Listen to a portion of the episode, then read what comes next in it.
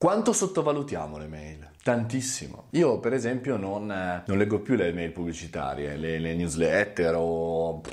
Boh, non le leggo più perché ne ricevo milioni, anzi, più andiamo avanti, più ne ricevo di bassa qualità, diminuiscono perché in realtà il filtro di Google mi spazza via tutto lo spam e quelle che riescono ad arrivare sono scritte molto male. Perché sottovalutiamo così tanto le mail? È chiaro, eh, scrivere una mail interessante importante, oggi è diventato come scrivere una lettera. Perché ti sto scrivendo una lettera? Quante lettere riceviamo nella posta che non sono pubblicità? Pochissime.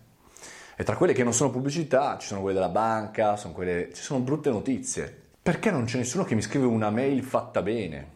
Quanto lo stiamo sottovalutando questo mezzo? Che chiaro, eh, non sto dicendo che bisogna investire nell'email marketing, importante sicuramente, e eh, spinta per l'e-commerce nel vendere promozioni, eccetera. E con l'avvento dei social media sappiamo bene che la mail, voglio dire, è stata molto molto molto affossata. Perché? Perché la notizia ce l'abbiamo su Facebook, su Instagram, su tutto quello che vuoi. Però la mail è importante, arriva sempre sul cellulare del nostro utente, arriva sempre sul computer del nostro cliente, però continuiamo a sottovalutarlo, continuiamo ad utilizzarlo per vendergli qualcosa. In realtà quello scopo credo che sia finito, concluso.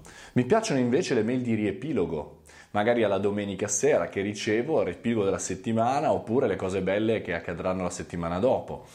Eh, blog, podcasting, magari senza per forza una notifica, ma con una mail scritta bene. Ecco, l'indicazione che do al Mario del futuro di prendersi del tempo per i propri business e comunicare con una mail, una mail sola settimanale, di qualità, scritta di mio pugno, quindi no script, robe tipo ah ciao, e, ehm, e trattarla da umano. Perché è questo, per questo che è nato la mail. Io mi ricordo all'inizio veramente era, era una figata quando ricevi le mail, nome, cognome, ciao, scritto un po' po' bene, c'era ancora un'etichetta, quindi la possibilità di saper scrivere con punteggiatura, senza maiuscoli, senza punti esclamativi, punti, punto, punto, punto. Insomma, Mario del futuro e anche per voi, buttiamoci tutti a scrivere mail belle, fighe, interessanti, molto meno, una settimana. Uno ogni due giorni, una ogni quando volete, quando avete tempo, ma mettiamoci a scrivere mail.